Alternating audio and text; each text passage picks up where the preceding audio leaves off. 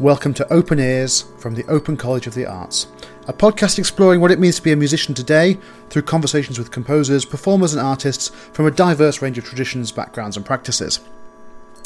One of the key themes of this podcast is exploring different routes into becoming a professional musician.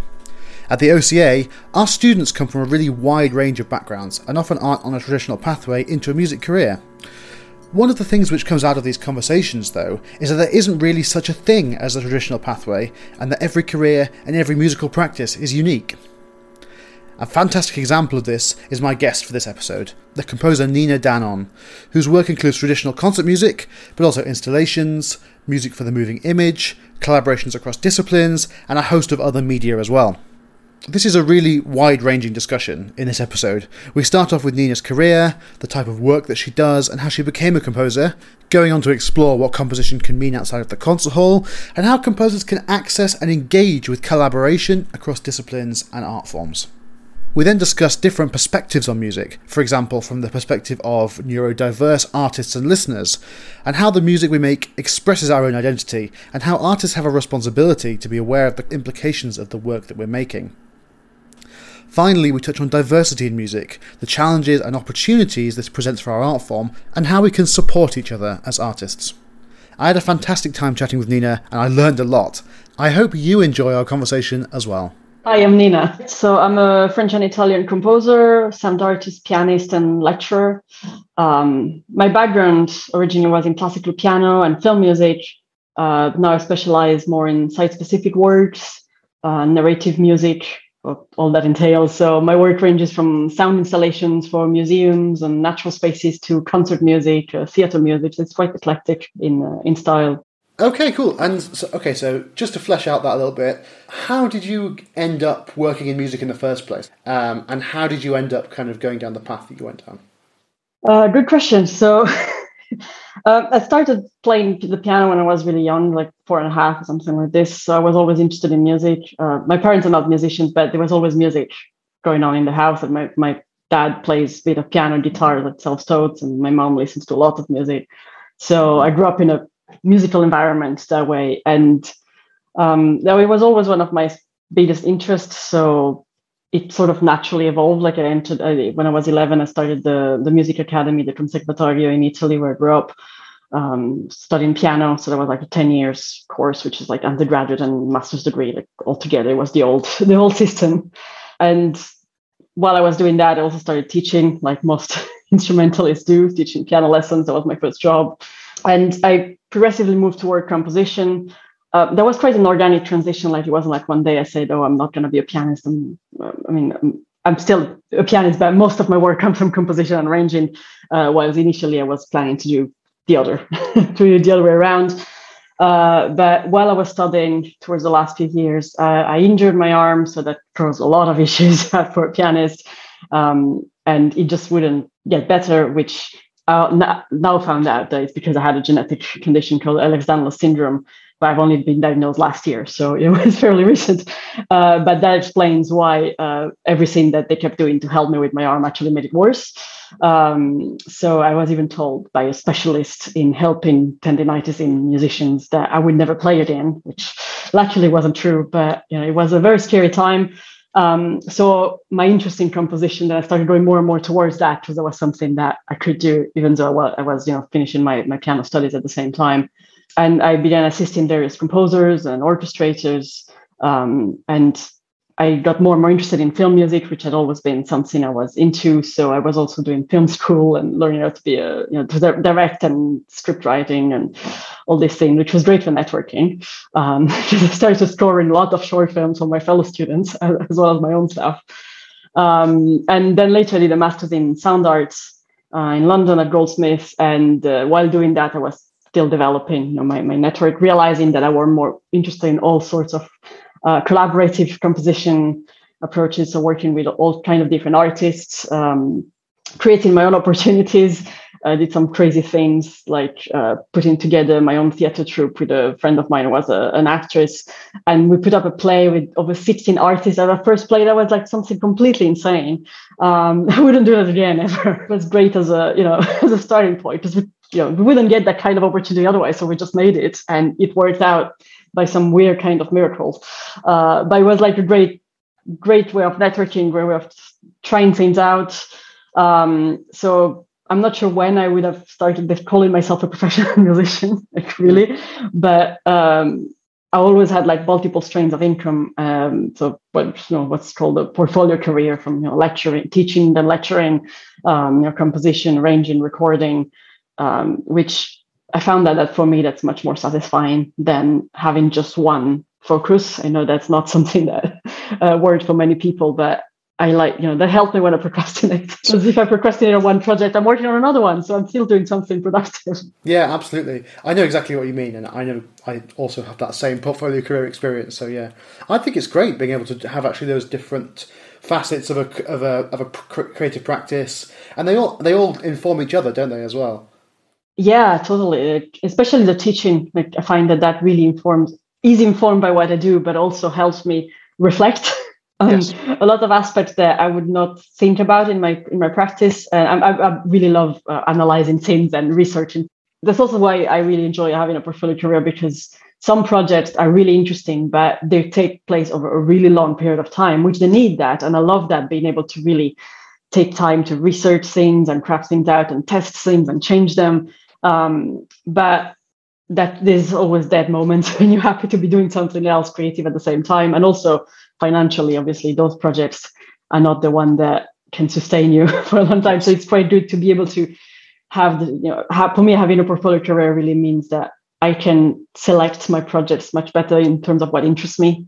Mm. Um, so it gives me a bit more flexibility than my initial sort of plan for career, which were more like in film music, which I found that doesn't really suit me from that point of view. Yeah, that's really interesting. I just to just to uh, investigate that a bit further. So you do write concert music, don't you? But then also there's this this sound art angle with the installations and um, generally music that's outside the concert hall in some way. Could you kind of tell us a bit about that practice and kind of how that works for you? Um, well, I came to that in a probably in like a strange from a strange direction because uh, I know a lot of my colleagues started with the concert music um, and then moved on to the center. I did it the other way around. Um, so I only started writing concert music fairly recently, like what three, four years ago, because um, I approached it first from the film music, um, which then turned into music for installation, for well, sound installation and compositions for galleries and museums. Which, in a way, it's quite similar to film music in that sense that you're mm. still telling. I mean, it's a narrative form of music, which in terms of composition, yeah, it's maybe similar to writing for games in that sense that you have some, it's non-linear. So, you know, um, some of it, but my first approaches were quite linear, more like an album that was played in the space. And now we're, you know, experimenting more and more. And when I did my degree in, in sound arts, we started, you know, uh, looking at that part of uh, music history and uh, learning a bit more about it and different techniques. But I'm not doing much generative music in that sense. I know that a lot of people who work in sound arts do it more that way. I like to compose it more like a score, which then maybe sometimes get like pulled apart and put in a lot of different positions. But so it's some kind of hybrid. Yeah. hybrid thing between writing concert music um, or a film score or an album, um, but working also with the space. So usually, depending on the on the nature of the project, um, you know, it's, it, it interacts with different senses. Uh, with um, you know, I did a sound installation. One of my first projects was for a winery, uh, well, a wine museum in northern Italy. Um, and they had this olfactory gallery that they were creating. So they were they had a multisensory uh, little gallery where you just walk through that and you smell different uh, perfumes, and you have to start recognizing those and touching a few things as well, um, and to prepare you to recognize those perfumes when doing a wine tasting of two specific wines. So they commissioned the music to um, enhance the perception yeah. of those specific smells. Yeah, that sounds that sounds absolutely fascinating. So, how did you go about creating music to correspond to a smell or a, a taste or a texture? Like, how does that? How do you approach that? Well, I did a lot of research first, of course, to see what what research exists on cross-modal perceptions, uh, which is quite a lot, and I'm always quite fascinated. I go into really deep rabbit holes and reading these things. Uh, but yeah, so there's there's certain um, correspondences between our senses. So certain uh, pitches, for example, will enhance certain tastes. Um, so uh, you know, some pitches can make something feel bitter or or sweeter, um, and the timbre of some instruments as well can have you know, different perception, um, tactile perceptions, for example, that can be evoked. So there's definitely some some things are uh, common for everyone, really. Like the, you know, for a majority of people, we respond mm. in certain ways to certain certain sound, but other things are more personal in that sense. So there's obviously a, a part of it that is very subjective. Mm. Is that is that just a, a, kind of extension of the idea of like when we talk about lightness and darkness in sound, we talk about um, the way we talk about texture is often very tactile. Is it kind of just an extension of that, or is it some is it something kind of more scientific? Um, I think it's a mix mix of both, really. Um, like there's there's definitely some there's some scientific elements, but there's some something that everybody recognizes in, in one way or another. And there's a lot of things that are cultural associations mm. as well. Like if you talk about light and, and dark and not it's not going to be 100% of people who will perceive it in the same way, but there's a vast majority of people who will associate it like that. And some are, are just correspondency that we have through natural things. So, for example, when we talked about enhancing the sense of, of smell, then we used a lot of the, the, the piece um, had a lot of things that reminded the rain remind of rain because when you, you know when it rains you smell you, you, know all the perfumes like come out a lot stronger. So some of the scenes are just association that we have through our life. But um, other scenes are more like synesthetic perceptions. So you won't have you know not they will change from person to person. Um, but there scenes like when you talk about textures that's definitely something that you can perceive with all senses. So it's really something that you can use in a composition like you can feel a texture, you can smell a texture, you can taste a texture, uh, you can see one. So that's something that you can use as a as a metaphor. You know, so it's like the bridge. Um, and if you if you have something, you know, you recognize the same element. Um, you know, say, oh, this sound is a bit rough, um, and oh, this uh, this thing I'm touching feels a bit rough. So then all the other thing that you associated to that sound, you'll associate them to the um, to the, the thing you're touching or the thing you're saying. Um, so it's it's a really good way to create a bridge between two different uh, different media, really. That's fascinating. I love that idea. Is there a part of you that wants to now kind of create those multi-sensory experience, or are, are you just kind of you're like the, the, sound person, or would you kind of want to expand that and become this kind of like curator of all possible senses? Well, I like to work with other people. There's a lot. Of, I wish I, I wish I knew how to you know create perfumes and things, but that's a skill I don't have. Um, so I like to work with people who can do that. but yeah, on some things, uh, I, I, like working with visual media as, as well, like with video uh, and, and photos. So I've done some audiovisual installations, usually in collaboration with other artists. But well, I've I've worked on both sides of of that. Uh, but that's because that's a medium I'm comfortable with. I have a, a basic knowledge of it if we want. But yeah, mostly I, I, I do like being part of the whole creative process and not just being commissioned, you know, mm. to say, oh, we've already done this thing. Can you add the music to it? But being part of it from the beginning so that you, even if you're creating just one aspect of it, like just the sound, um, you can still influence, you know, so the music will influence the other elements as much as they will influence the music. So it's more for dialogue.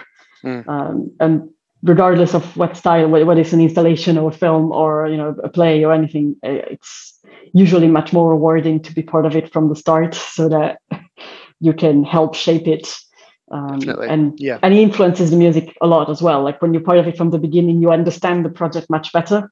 So you you know what other people are doing not just their result but the whole creative process. Mm. so you can match that in some ways yes absolutely. Um, there's nothing like a good collaboration is there? Um, when you write about your work you often talk about um, a couple of things that I think are really, really interesting. So you talk about um, your own identity, kind of, and exploring that through your work. In your own words, could you kind of just like explain that? You know, we talk right now about multisensory approach, and that's something that has always fascinated me, even when I wasn't thinking about that. I mean, even when I was just um, a piano student um, and a high schooler, I was doing my you know thesis for my art history class, the correspondence between Debussy's music and Baudelaire's poetry and the, the you know uh, multisensory, uh, the, the connection between the senses. So that was something that was always really intriguing for me. Um, even before, like, and then when I started working in film, there was also one of the aspects. I mean, I love storytelling, that's one thing, but also the way that music interacted with the editing and with the cinematography, um, and all aspects with the shapes, the colors, uh, the perfumes, and you know the the visuals, all aspects of that. Um, I was always very attracted to that, but I never really figured out why. I just okay, that's that's my taste. Mm. Um, and I always started composing. You know, after I did my my masters, um, I started going into that direction more and more. Like I did a, an album for uh, a multisensory exhibition. I did that project for this olfactory gallery. Um, and it's only when last year, yeah, about a year ago now, I found out that I was neurodivergent. I realized I was autistic ADHD, um, and that I had a form of synesthesia. Um, and that's when I, that's when it hit me why I'm really attracted to the thing is because it's a myth, it's just how I perceive the world. Um, so there's you know, my, my multisensory approaches, they were due to my, my own forms of synesthesia, um, which is auditory tactile synesthesia, um, my misophonia as well, like, you know, this, the, which I'm not, you know, that's not a scientific, scientifically proven because there's not much research in that direction, but there's, for me, there's definitely a, link between the two. What was that word? Sorry, misophonia. Misophonia, yeah, it's when you, you certain sound uh, can trigger some really extreme response. Usually, when we talk about misophonia, it's something negative. uh, so it's a really immediate, um, aggressive or, or bother you just feel it really strong and it's too much it becomes quite overwhelming and that can even be with sounds that are not very loud but it's often like you know chewing sounds or things like this but they they trigger a really involuntary really strong response immediately um, so i do have that times and it just heightens sensory perceptions in general uh, which is very common in, you know, I know a lot of other autistics and ADHD and neurodivergents in general who, who have those. Mm. Um, and for me, that's always something that obviously influenced the way I perceive the world since I was a kid. So that's influenced my approach to music. So I, I do feel music as a multisensory approach. You know, you, I don't just feel hear music, but like we all do, but it's somehow heightened in my perception compared to how most people will approach music. Partly because I'm a musician, partly because I'm autistic and uh, and synesthetic. Um, so that's always been you know so right now that I'm aware of that, I'm developing that more and more in my music. So I'm more aware of that. So I'm going to do a whole uh, PhD, practice-based PhD, to focus on that that element. Um, so understanding it and then using that to develop my own compositional language, uh, but also something that I hope can expand our understanding of neurodivergent creative practices in general, because that's something that's very common. Actually, a lot of neurodivergent artists, especially autistic, will have um, all, all, those who have heightened sensory perception are obviously influenced in their you know in, in their creative practice. I'm just speaking from my from my own perspective, yeah, course, I'm not course. saying that all autistic will have heightened no, no, sensory no, perception, and some don't uh, some don't have them at all. Um, yeah. But it's it's just part of neurodivergent culture in a, in a in a way, and something that's not really this like for many students, for example, you know, I realize that if they are, if they have any heightened sensory perceptions, whether they're neurodivergent or not, I mean, it can also be because they have they're just aurally diverse, like they hear differently, um, whether more or less than the average person. Um, often that that will have a strong impact on how they listen to music, how they think about music, and how they compose. But it's not usually what we use in music classes to approach composition or music theory. And when you start having this discussion with students, I found that it can really trigger some really interesting connections for them. Um, and then it helps them understand, you know, not telling you not telling them because you, you can't imagine what they're how they're experiencing the world, but just giving them different examples. Say, oh, these musicians have this sensory perception, and that you know that trigger this style of music, or you know, oh, look, they use these sounds because for them that's a really strong tactile perception, and on and when you have conversations on that, and you find that students have the most interesting responses usually. Yeah, I'm, I'll bet they do. Yeah, that's fascinating. What I really love about that is the way that you can say you can have music that is true to you and, and, and is expressive of your identity, but it is, is also collaborative with other people. I, I love that because it's like the, the multisensory uh, work, the collaborative work, but yet it's also expressive of your own lived reality uh, as someone who's got this synesthetic reaction to stuff. And I think that's that's a really nice um, contrast with the kind of like traditional creative model of like the one vision and like this is my thing and I'm just going to create it in the world and that's it. But that seems a lot more kind of like reactive and responsive and I don't know gentler in a very positive way. I think that sounds very positive to me. I think I mean to be perfectly honest, uh, sometimes it's just like you said, I, sometimes I wish I could control everything because I am a bit of a control freak. Uh, but I just I, I, do like working in multidisciplinary. I, I, don't have the skills, you know. I can't play every instrument, so I have to collaborate with musicians who can play them. Mm. Um, and I, I can't, you know.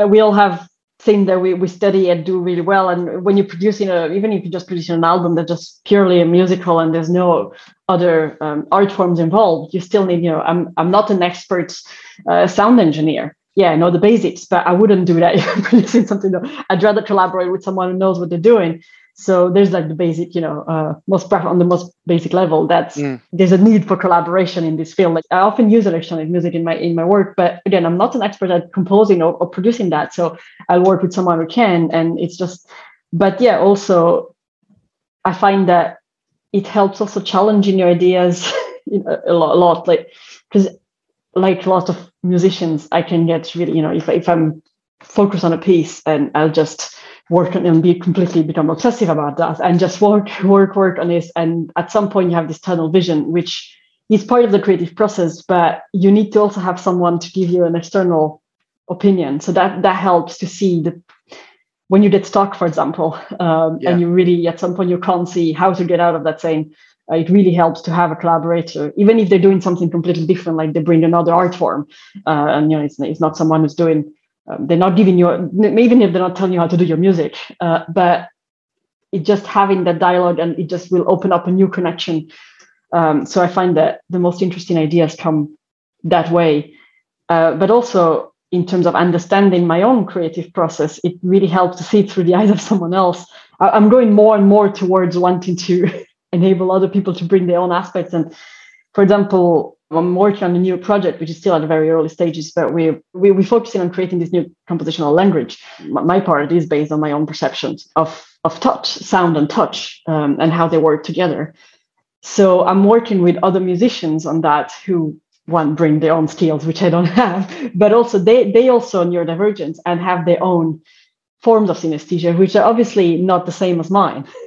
but it's quite interesting to see then how they respond to the same starting point um, and understanding their creative practice, which is similar to mine, but has has its own spin, you know, depending on what instrument they play or what the background is and what kind of music they listen to. And mm. you know, we, we all grow up differently. So it's quite fascinating. And I understand much more about my own my own creative process by developing it like that and giving more room to you know performers to bring their own spin to things. And it's also quite freeing I must say, as a composer, enabling com- performers to have more freedom and be a bit less of a control freak on my own music, like by allowing them to, for example, improvise and doing doing more, bringing more of their own personality on it. They usually feel happier, and you know, I know as a performer, I also enjoy that too when I'm given the freedom to bring my own um, yes, well, me too. My own ideas, you know. Uh, and as a composer, it's yeah, you always first have this initial, especially when you're working with someone new,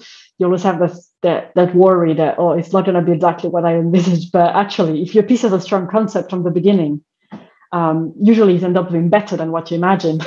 Yeah, I've I've very much have had that experience. Yeah, absolutely. That sense of collaborating with a performer, and then you you're accessing the best parts of each other's practice. It feels like sometimes, and you're kind of building off each other. It's because it's easy to think of a performer just as like the person who comes along and plays the music, but it, it's so much more than that, isn't it? When it works. Yeah. yeah. when it works. I know that it's not always the case. Like you know, and yeah, if anybody is listening has, has had some bad collaboration, that happens to everyone. But I would definitely encourage them to try to find better collaborators in that sense that are more suited to them, not just to give up collaborations altogether. Yes. Yeah, because uh, that would be a really big shame it's hard when you're a young composer or a developing composer working with institutions like orchestras or whatever arts institutions because sometimes it's like oh you bring your piece you get like half an hour of workshop time and then they record it for you or something and that can be great but it if you're working in that space it encourages a certain type of composition which can't then blossom into a into a really positive relationship because it's all about that really concentrated process and i think you know it's really important to seek out those collaborators when you can just have more space to play and experiment and, and learn from each other. Yeah, that's definitely true. And that's where I find that collaborating like experiences when you're just working with one performer, um, especially when you're learning how to write for certain instruments or you want to try out new ideas, working with a smaller ensemble or with just, you know, one person or two, two musicians or something. It's it's much better in that sense because you know it's more affordable. Um, even if you have to, if you're in a situation where you have to pay for the recording session, for example, it's much more affordable that way. But you also have a lot more flexibility around how you communicate with them, um, how you exchange ideas, and this, yeah, the performer doesn't just have to come in the end. That's something that I, th- I find a lot of. I mean, I made that mistake when I started from film music, where you just have the recording session and that's it, um, and you're not co- communicating with your musicians before that at all. Uh, and that's when you see that. But but when you can just discuss things with them, I mean, even if they can change some of your music, but it can be a, a conversation. You know, you can send them an idea, they can send it back to you. Um, you can have a workshop. You can have multiple recording sessions uh, especially now that you have remote recording sessions available a lot of the time like musicians a lot of musicians will have the means to record their own ideas um, on a decent level that you can still use that professionally yeah. so that opens up so many new possibilities I, I find that much more interesting to work in that way but it's also quite reassuring i found when you know i've seen when I, i've had some of my students do some of that type of work. And he removed a lot of the anxiety that they had about working with a musician because it wasn't just oh i'm i'm giving them my piece you know I'm giving them the score at the recording session. And if it doesn't work that's it. I don't know what to do. Um, but they get to know the performer better so it removes the anxiety. You know, performers are usually very happy to tell you about the instrument, but they can bring their own ideas. Yeah, I could not agree more. Um, so you've also written about something that's important to you in your work is that it empowers marginalized communities. If you could just tell us about that, that would be super interesting.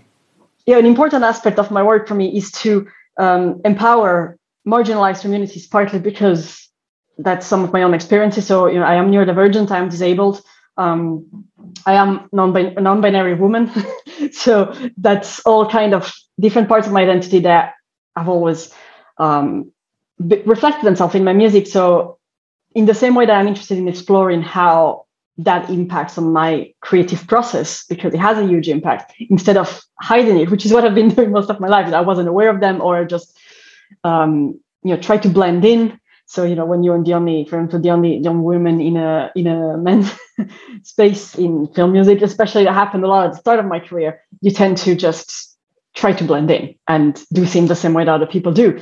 Um, but actually, it's much more interesting from a creative point of view to bring your own voice and understand how you do things differently because of your own differences, um, which is something that luckily is starting to change in the music world. I found that you know in recent years there's been more talks about well recognizing that some communities are really underrepresented, some voices are completely underrepresented, um, in all kinds of you know, minorities linked to any kind of differences, when you know, uh, whether it's about ethnicity or it's about gender identity or it's about disability. And, you know, there's only been a few voices centered. Um, so, uh, background as well, like let's not forget that aspect.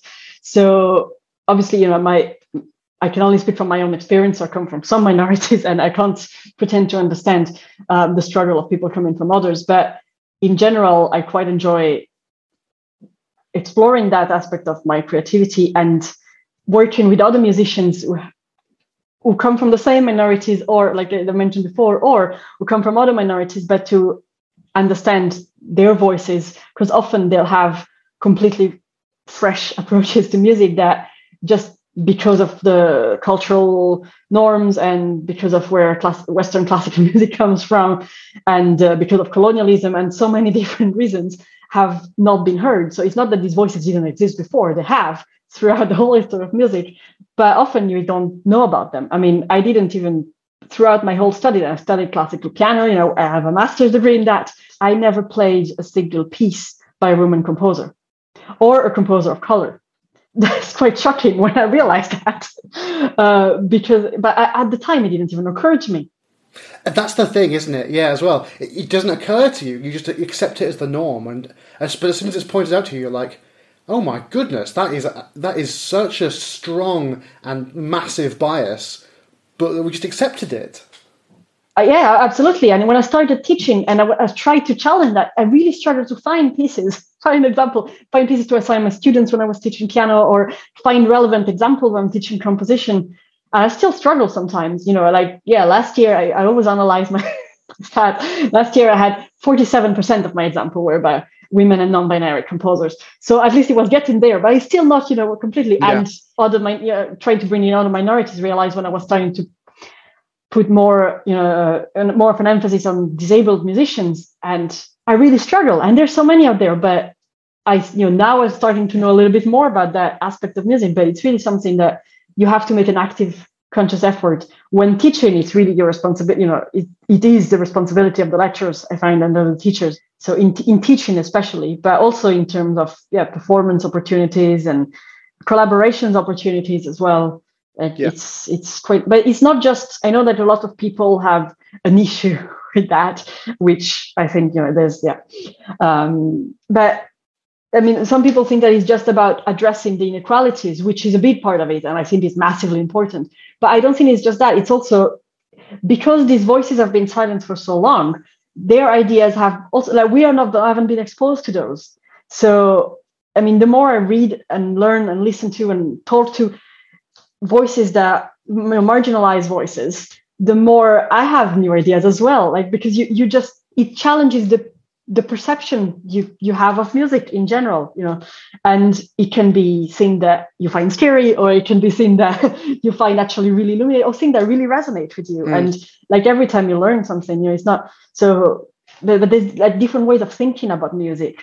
Um different you know different way of thinking about everything. Like i i read recently something about it was about the perception of time um, it was called, called Crip Time. There was an article Crip Time, and it was about the perception of time for, for the disabled community. And I found that so fascinating. And that's not just because, I mean, I'm learning to understand and cope with my own disability, which thanks to COVID has been exponentially worse.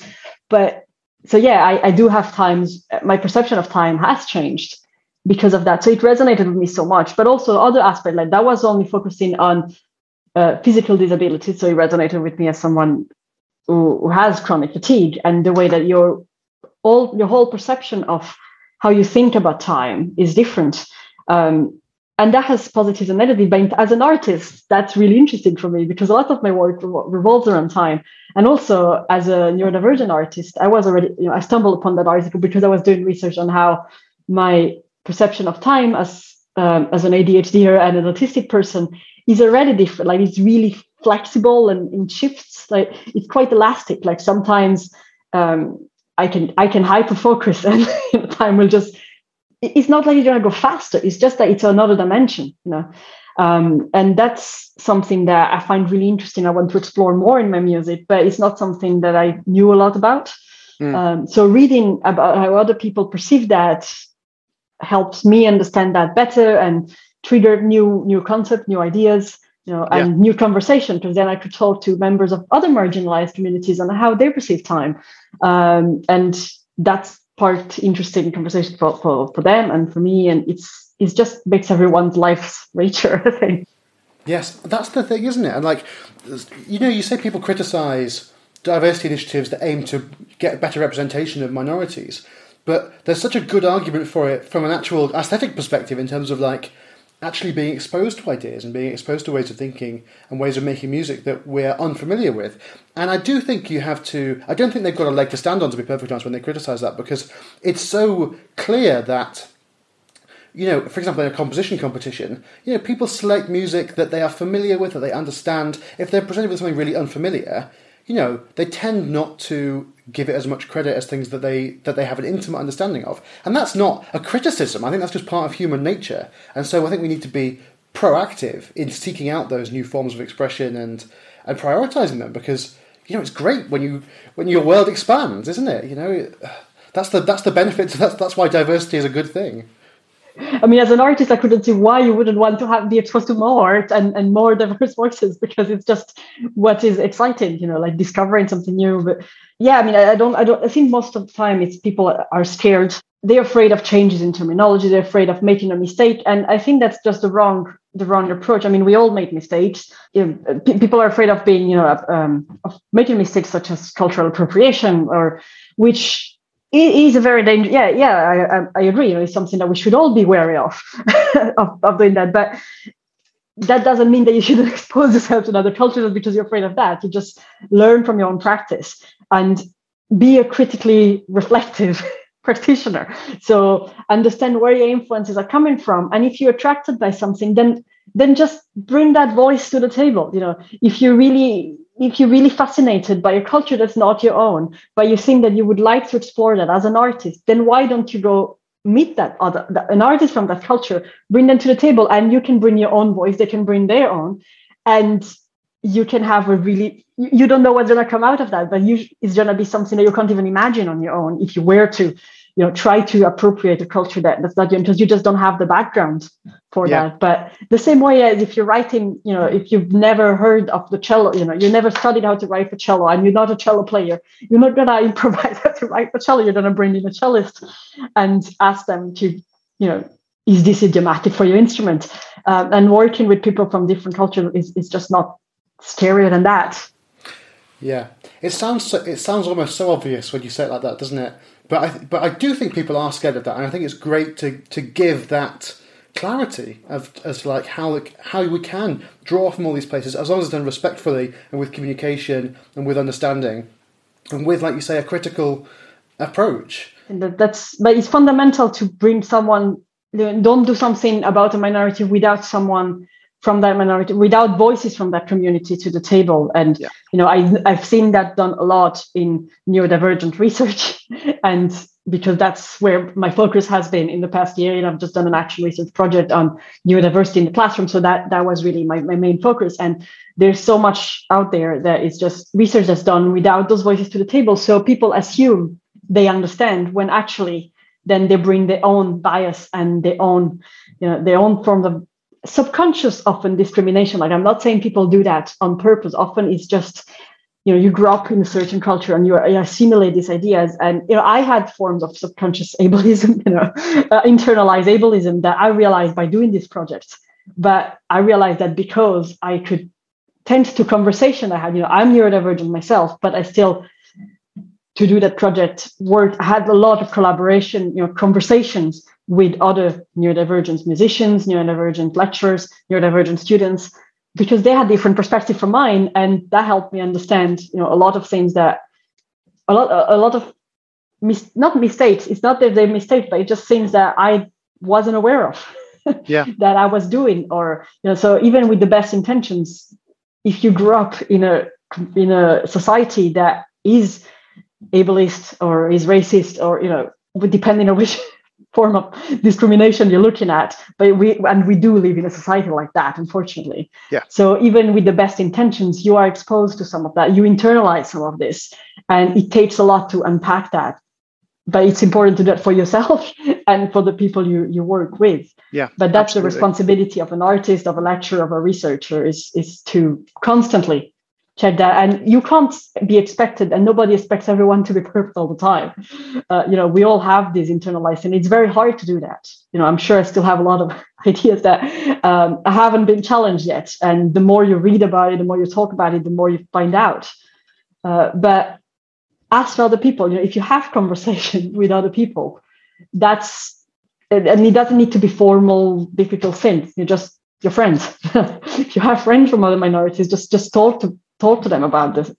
If you have an idea for a project, talk to people that might be, you know, if, if your project encompasses a minority, talk to people that will be affected by that, that project and and be open for to receive feedback that is, you know, be open to receive criticism. Because uh, it's not going to be criticism aimed at saying, oh, you did something wrong. It's just it's it's a form of teaching yeah. Yes exactly. So like you were just i mean we as musicians i'm sure we all familiar with having had your teachers constantly helping us improve our practice. If you're a performer you know you have one-to-one lessons such a huge part of your life for example. I mean i can't speak for other people but i know that i'd much rather prefer someone who's making a project you know someone who's writing a piece about autism to come and ask me can you proofread that for me? You know can you just be a sensitivity reader? Is there some form of ableism in there Mm. And I mean, not everyone, you know, obviously not everyone will be happy to do that. But if ask someone, would you, know, would you be happy to do something like that? And sensitivity readers exists. Uh, in books quite a lot, for example. I don't see why we can't have that for other forms, you know, even for musical composition or for an essay or anything. Yeah. And that that you know, I'd much rather someone comes and asks me to do that. And if I can't and don't have the energy, because I often don't, I'll tell them, sorry, I can't, but I know this person who does that, and obviously pay them for their labor if you ask them to do something like this.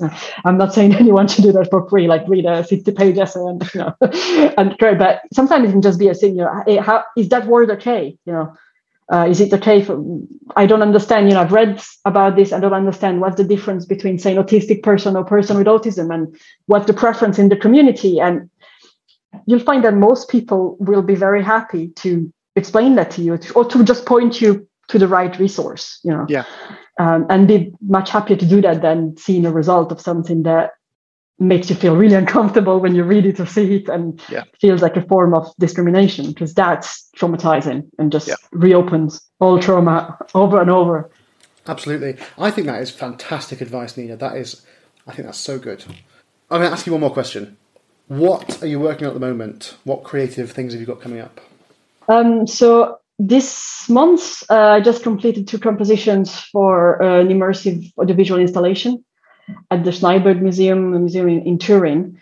Um, those were done in collaboration with my sister, who's a painter and video artist, and the sound designer Francesco Cassina, who's my long-term collaborator and um, the sound wizard that makes everything I do sound much better than it was originally.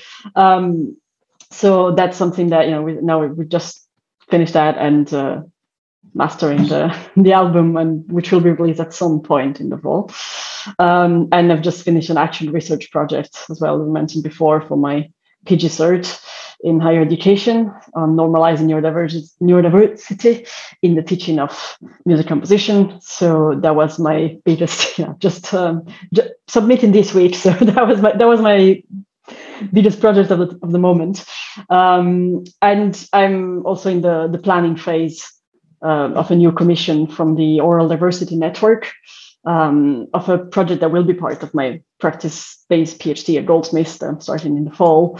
Um, so it's still early days, but it's going to be a site-specific composition and sound installation for the magmatic chamber of the dormant volcano in the Azores. So that's Oh probably the biggest site-specific project I'm doing.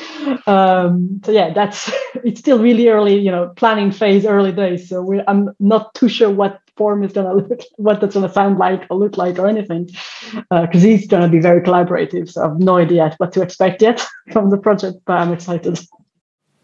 That is incredibly exciting. Um, I'm, I've got to say, I'm quite jealous. That sounds amazing. um, fantastic, Nina. Thank you so much. If you enjoyed that episode, you can subscribe to the podcast on the platform of your choice. And I would really appreciate it if you could leave a rating, review, or comment, as this helps us better reach our audience and deliver a better listening experience for you. Thanks for listening. Until next time.